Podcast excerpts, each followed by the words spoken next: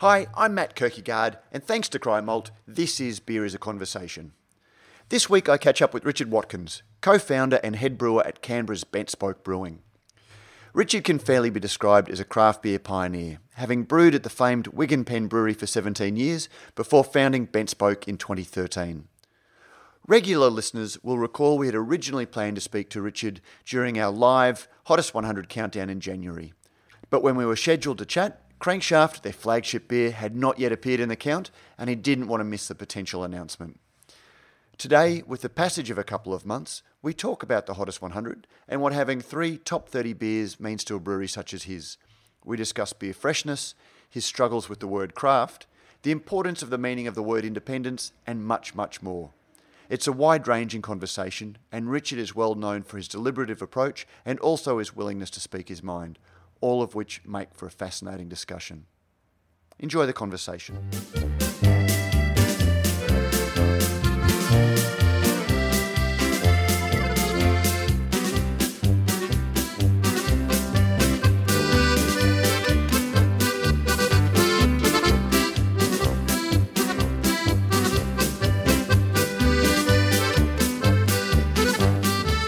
And welcome to Radio Brews News, Richard Watkins from Bentspoke Brewing. G'day, Matt. How are you going? Good, mate. Good. How's things with you? We were hoping to catch you on the day of the Hottest 100, but you had other more important things, I gather.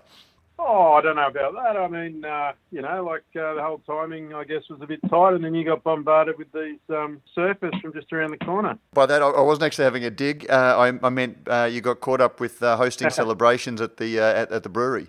Yeah, no, we did. And then, look, when we first started talking, we were around, I think, the 12th or the 15th mark, and I sort of didn't want to be caught up for 15, 20 minutes, however long you were going to chat to me for, and then have Crankshaft come up, and as it was, we probably could have had a chat back at number 15, but, any spot in the top 20 is pretty privileged, I reckon. Oh, absolutely. And, we just schedule people who we wanted to talk to, and it was actually, Phil Meddings who said, oh, why don't you have a chat? So there was absolutely no planning around when we got you in, but it would have been nice to have you on online as some of those beers were revealed. Yeah. Yeah, well, hopefully we'll be still around next year, so I reckon we'll be still around the top 20. Yeah, so, mate, what does it mean to a brewery to have had three beers feature so well in the Hottest 100? Yeah, look, it means a lot. It really does. I mean, the main reason it means a lot is because it's voted on by the people who buy and drink your beer, and I think that's really important to acknowledge, that it's great to win awards in technical brewing competitions around the world, and we're lucky enough to have won a few of those as well. But I put all those in the closet to have, a top three in the Gab's Hottest 100. And what do you think it means? I during the podcast talked about there's a metric where it's distribution by hype squared. So breweries with bigger distribution don't necessarily have a great advantage, because it's also about how exciting your beers are and how much people are talking about them, and then that can sometimes have a multiplier effect. You guys have obviously had greater distribution since you put the beer in cans and it's been getting out there, but you're also creating a lot of excitement, so you seem to have that right mix. Yeah, we have got some distribution. It's very limited still, though. I mean, we're still well over 80, maybe even 85% of beer sold is in Canberra, which is, it's really fantastic to see, and to think that we're selling that much beer in a population of 400,000 people. But we are definitely getting more beer out further afield, especially into New South Wales, and something like this coming number three, especially with Crankshaft, but also having 10% of the top 30, was certainly going to help get people talking about Bentspoke, and maybe giving us a go on a tap or in their fridge, in a restaurant, a bar, or a bottle shop. Once you got the results in, did the phone suddenly start ringing? People wanting to get the beer on. They, they'd seen the results and thought, well, we need to get on the Bentspoke bike. Yeah, we did. We certainly started fielding a lot of calls in the 2 weeks after, and obviously we, with that comes other pressures on the team, at all different in all different departments. So we really just had to take stock, and it's one thing to in this wholesale business, it's a lot different to a brew pub. So in a wholesale business, you really need to be able to control growth. It's really important. Without controlling growth, you're just flying around everywhere and not being able to really, you know, put systems in place at work, but be able to make sure that the quality is as good as it needs to be. And so I think we've taken stock of this, and we've, you know, we've certainly employed more people. We've certainly purchased more equipment. You know, we've changed the way we do things to try and make sure that we can get more beer out. And that's going to be an evolving, hopefully an evolving process for, you know, for a little while, especially as the market still seems to be growing pretty strongly in Australia. We've seen a bit of discussion recently looking at, you know, beer shelf life, particularly in the craft beer part of the market, and, you know, how long some beers are sitting on warm shelves and whether craft beer is geared for that sort of thing. Where do you sit? Do you know you don't sell a lot of beer out of the brew pub? What you do is fairly local. Is that a conscious decision, or is it just that you haven't got to the stage that you can send it wider? Yeah, we just haven't got to the stage of getting it wider, I guess. What I've worked out is in the wholesale game, it comes down to having really good packaging equipment. If you don't have good packaging equipment, you're really behind the eight ball from day one. And our canning line, we've outgrown it, so we're getting through at the moment, but we're restricting where we sell our beer because we can't package enough, you know, enough cans to satisfy the requests that we've had from Melbourne and Sydney. And we've also had a fairly big interest from Brisbane as well. So, you know, we've got to do this. There's no point saying, oh yeah, we'll send this here, and then what happens is bottle shops in Canberra run out, and you know they've been our bread and butter since day one. So, it's not a very good business decision to let your local bottle shops run out of beer. So we just got to. We are going through a packaging line upgrade in a couple of months, and that'll really allow us to build our footprints in Victoria and New South Wales and head into Queensland. So is your view that like you can send beer up to Queensland because you know that at the volumes you'll be selling it, there'll be pull through at the retail end, or you know, do you have concerns for your beer if it's not moving through the retail chain quickly? Well, we're still learning all about that. I mean, we've been conscious to not potentially fulfil every order that we've been asked to. But we also get some pretty good indication from some of the chains on how well the beer is going, and they're the ones that are coming to us really and asking to increase from, you know, 100 stores up to 150. So as we increase in stores, we think that our beer won't be sitting around in distribution centres. It'll be, and if we keep our, you know, we keep our marketing, we keep telling our story and spreading the message, we hope that people will give us a go, and that'll help, you know, not have beer sitting around for too long.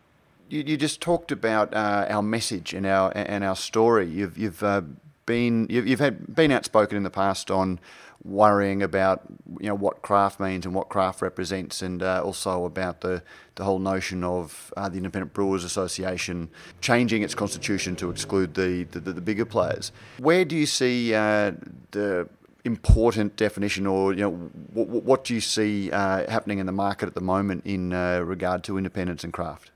Well, I guess, I mean, independent is a big. That's a really big, important word, and I'm fully 100% behind independent. I still struggle with the word craft. I've done enough tours of bigger breweries over the years to know how passionate about their employees are that work for them, about the product that they make, and everything that goes into that. I do still struggle with the word craft. What does craft really mean?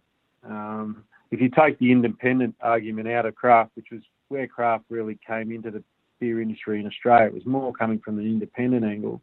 But now that we've got an Independent Brewers Association, I think that's really important. And in some ways, I'd like to see Coopers even get involved because, you know, they're independent and technically they make, you know, they make craft. Yeah, I go back to when I first got interested in beer, and you know, it's not as long ago as even someone as yourself who's been brewing for such a long time. But there wasn't this notion of craft beer. There wasn't focus on independence in those days, except so far as the big brewers had no interest in making these more exciting beers. Do you think that if the big brewers had have led the charge, that going back 20 years ago, if they had had a bigger focus on craft and been more willing to provide a wider diversity of flavours, that may have forestalled some of the independent growth anyway?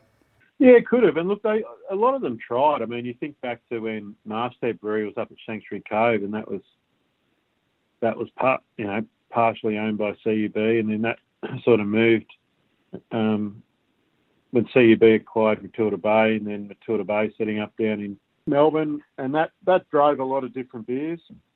And they had the opportunity there really to really cement some good brands in the Australian beer market, but I think they were always too worried that they were going to take too many sales away from their core brands of, you know, the likes of Carlton Draft, Melbourne Bitter and V B. But the reality is that those brands are declining now anyway, and it's the independent brewers that have taken, you know, the sales from the big guys. I mean, I guess Lion Nathan, you know, involved with James Squire for a long time now, has sort of, and then obviously more recently in Little Creatures, has certainly tried to get more of that sector of the market. I mean, where does Furphy fit in? Where does the beer Furphy fit? Does it fit in, the, I guess, the craft segment? And is the literage that Furphy's doing now, is that counted as in the crafts segment literage, or is it counted in the mainstream segment? I mean, I don't have an answer to that question. Yeah. I'd always assumed that it was craft. It was a very entry level in terms of the intensity of the flavour, but given that it came from Little Creatures, I'd always assumed it was craft. But my understanding is that for things like IRI data, it's counted as mainstream. So you won't be seeing it in craft beer statistics because of its price point. Yeah, okay. Yeah, exactly. So, I mean, so now you've got the Little Creatures arm of, or the Little Creatures arm of Lion Nathan making beers that aren't included in craft. And that's sort of somewhat ironic, wouldn't you think? Well, yeah, although I think it's been recently, mate, you obviously don't keep up with Brews News. James wrote an article a week or so ago saying that it's been moved up to Sydney now. Yeah, okay, well, there you go. So unabashed doing it. So, it's one of those things that, I was once very passionate about ideas of craft and things, but then the more I see the way that beer fits in with people's lives, I'm seeing less and less, beer is, where I'm standing, one thing, and the rest of it is about the story that you tell, which is going back to the comment you made about the story that you guys are telling about BentSpoke. Labelling some of these things almost reduces them or makes them less important, and it's the individual story that breweries are telling that seemed to me to be the most important thing and the thing that people are engaging with. Yeah, that's right. I mean, people definitely, I think the wine industry certainly did it well, certainly longer ago. I think the trend in the wine industry now is to have very simple labels with hardly any information on them. But back in the day, wine labels used to have a bit of a story on them. It used to tell people, a little bit about the winery and maybe where the name came from, because the wine industry's always been very good at coming up with good names for wineries. And I think the beer industry probably can do a lot more of that. I mean, we're guilty a little bit. We've had a lot of people tell us that there's not enough information on our cans and we should be putting more information on there. Not a lot of real estate left on our cans, so what do we take off, I guess? And it's an expensive exercise to go through and change the design on a can. It's something we've taken on board and we'll probably try and do at some point when we change our design. I guess going back to the freshness thing, do you guys date stamp your cans with a canned on date or a used by date or a best before date?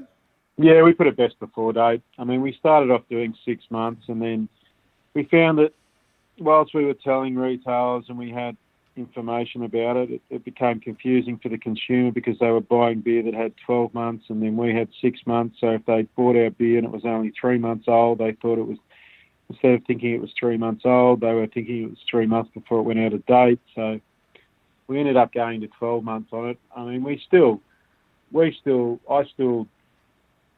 all in the team still do a bit of research when we, especially going into state and going into bottle shops and seeing what the dates are on cans that people are selling. And we're getting pretty good numbers. It's very hard to find beer from us that's over 6 months old, which I think is reasonably good in this day and age, considering how big Australia is and how hard it is to rotate stock through the bigger distribution centres and through the main sort of liquor distributors. And what do you think about putting canned on dates on cans and letting the consumer? Because I take your point that with so many different dates that it can be confusing to the consumer. But do you think there is merit in having a canned on date as a means to teach consumers about these things, or let consumers make a decision? Yeah. Well, in the ACT, we have to have an ACT health licence to be able to sell a food product, and we need to put a best before date on. I'm not sure what the rules are in every other state, to be honest, but we would then have to have two. It would be near impossible for us to put two dates on a can, simply because the way that the date is sprayed onto the bottom of the can, the can is coming across the ink jetter at any different orientation. So it's not a set orientation on the can where the date goes on. So to have two would be, well, I'm not saying it'd be impossible, but I think it'd be quite tricky to have consistency of 2 dates. Right. But I share that. Look, I do share that. I think that's potentially if we could convince our ACT Health to do that, I think that's a much better idea. The only thing is, because it's a food product, there's plenty of food manufacturers out there who know when they package their food that whilst they might put 12 months on it, it probably lasts for 3 years, 4 years, or whatever, and it'll be fine. But as you and I know, there's still a lot of people out there packaging beer that you wouldn't want to be drinking it in 3 or 4 years. So the only problem with having a canned on date is that it doesn't sort of tell people when it's likely to be, undrinkable, I guess, in some ways. I mean, I think these days the movement maybe shouldn't be about having a canned on date. It should be about making sure that the beer's, it's still got 6 months of life left in it. Yeah. I mean, do you think that there are... I mean, obviously the rules are going to be different for different beers and different styles. We've become accustomed to, beer with 12 months shelf life from, fairly anodyne, highly pasteurised and, very well-made beers that, do last. And then the flavour ageing that creeps in is relatively mild. But then we've also got craft beers that tend to have very, very volatile hop compounds and aromas, and whilst the beer, there's nothing wrong with the beer, some of the reasons, some of that vibrancy that we love about craft beers can disappear quite quickly. Yeah, that's right. I mean, if I was being honest, I think our beer's the best drunk, obviously, in the first couple of months, but the reality of trying to enforce a 2 month use by or a best before date is logistically impossible. I would think. I mean, I couldn't think of a way how we could possibly do that. But I mean, the beer does hold up. We actually put a carton of beer aside from every single batch that we've canned since we've started, and we do regular testings on those beers, and we have been very surprised with how well some of the beer has held up. In some ways, that's a small achievement, I think, for a small brewery packaging their beer. Sorry, a large achievement. You've been brewing for 22 years, 23 years now? Yeah, it'd be about that. When you got into brewing, did you ever think we would see a stage where there was the enthusiasm and the excitement and the growth that we're seeing now? I was lucky enough to go to the US fairly early on when I started brewing. And I think once you go, going to the US at an early stage and being able to potentially see what an industry could look like, that sort of said to me, oh, look, there's going to be a momentum in Australia at some point. It happened a lot slower than what I probably thought. Not sure really the reasons behind that. Maybe just not enough people interested in wanting to get into the industry. You know, there is a reasonably high barrier to entry. You know, it's quite hard to sell beer wholesale and make a profit. But I like that. I really like that. I'm not in the camp of campaigning for excise relief as a lot of other people are, for that reason, because I think it'll ruin the Australian industry. But I think going back to the original question, yes. I mean, I was lucky enough to go to the US.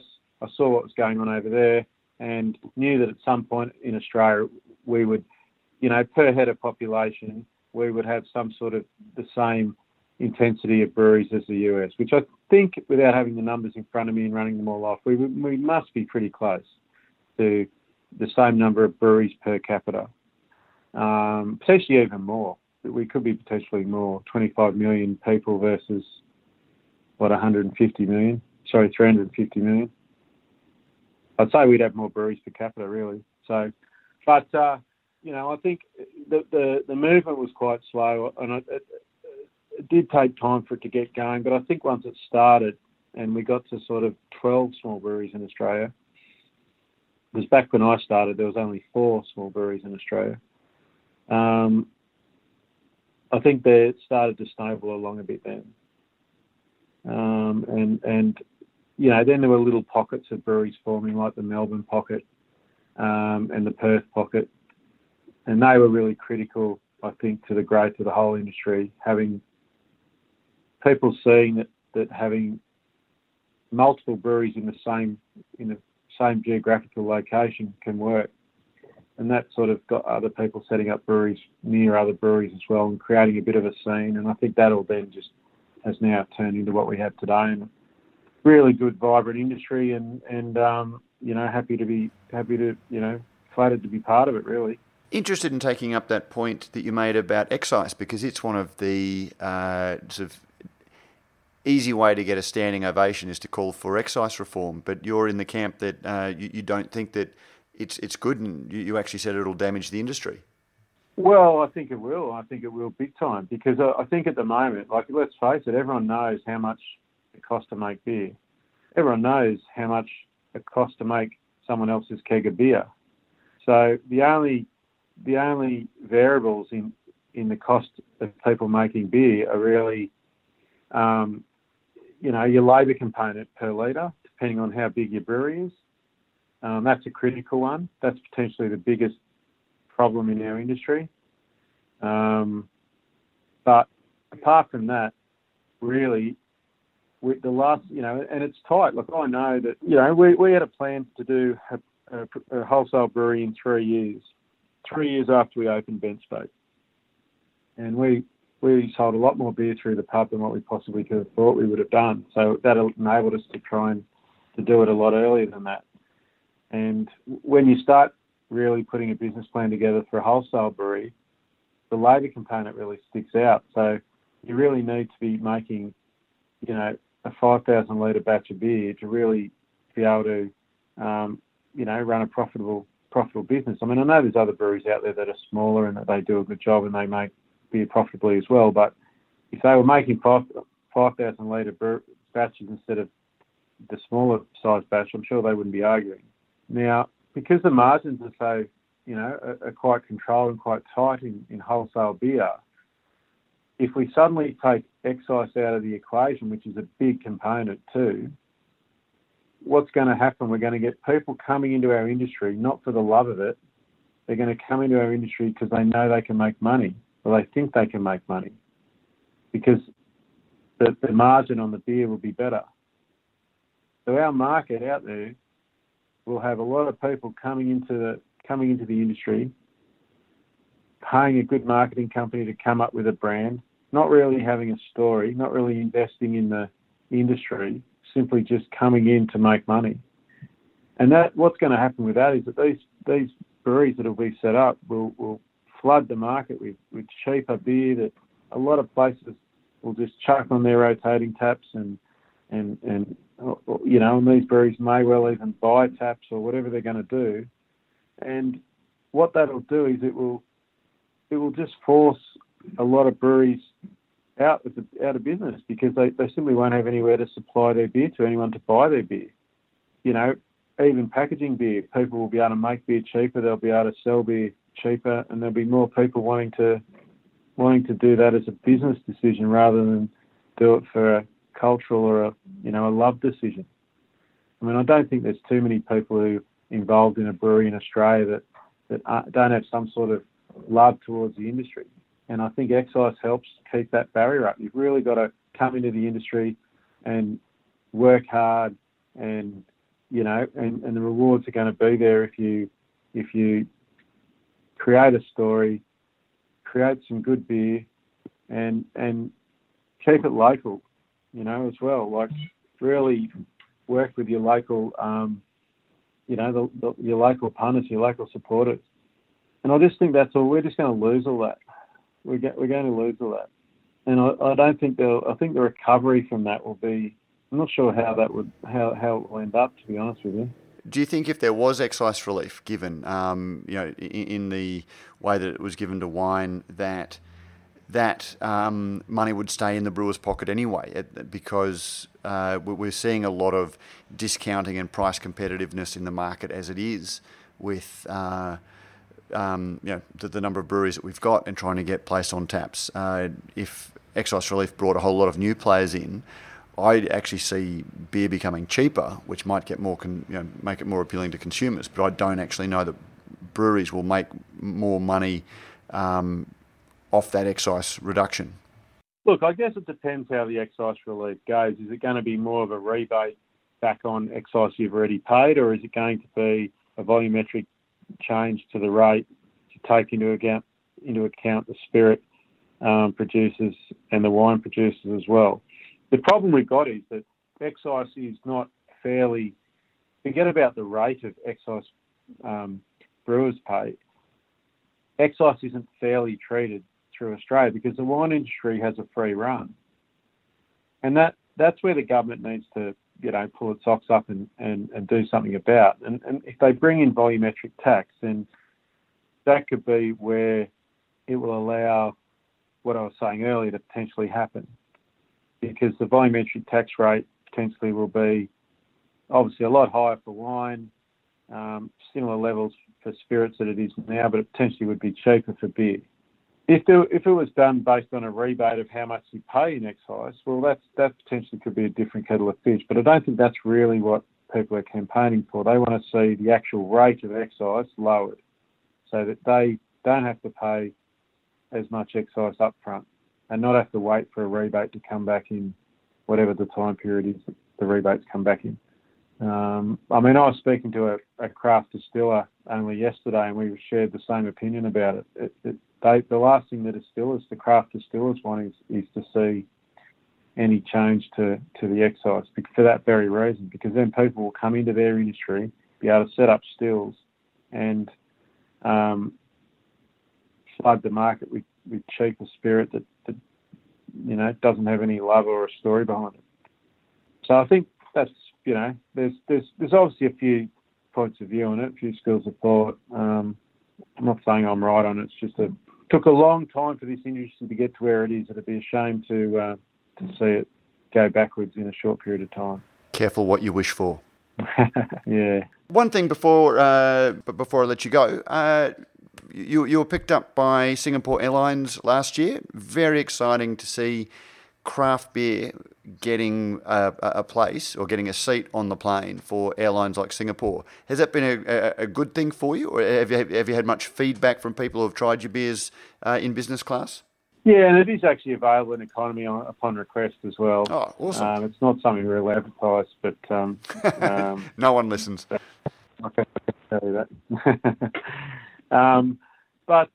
Look, we have had a lot of good response back from it, people enjoying their fly. We've had a fair few people taking social media shots, and when they've landed, posted them, which have been really good. It was a great opportunity, and we're really lucky to be the one that, they asked to do it. We've had good feedback from Singapore as well on how it's been going with the customers on the plane. So, it's been it's been all these little things help to build a brand. So, count ourselves pretty lucky that opportunity came through our front door, really. Oh, mate, really excited to see how things are going for you. Thank you very much for your time today. There is so much more that we could talk about. We are hoping to get down to Canberra before too much longer and get the team on the road, and we'll definitely be stopping by BentSpoke when we do. Fantastic, yeah. Thanks very much, and keep up all your good work and getting the word of beer out there around Australia. It's, it wouldn't be the same if we didn't have people like yourself talking about beer, wanting to spread the word about good beer, and I know you guys work just as hard as what us brewers do. So I don't know if you feel as though many people tell you that, but it's definitely appreciated that we, there is a voice of our industry out there telling people about what's going on in the world of beer. Oh, mate, thank you for that. That's very kind of you. But we're only here because you are. So keep doing what you're doing. No worries, mate. We'll have a beer soon. That'd be great. Thanks, mate.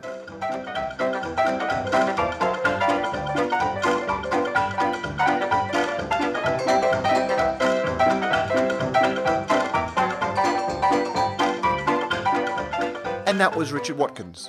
Don't forget, if you like what we do at Radio Brews News, you can help us out in a number of ways. You can sponsor the show either by a small monthly contribution or through a one-off donation. You can find details in the show notes. You can also review us on iTunes or your favourite podcasting service. Let us know what you think and help others discover the shows as well. Finally, we've had an amazing response to the last two episodes with a record number of comments and emails. Thank you for taking the time to let us know what you think. Maybe we should keep offering gift packs for the best letter. Even if we don't, please keep them coming and let us know what you think, because after all, beer is a conversation.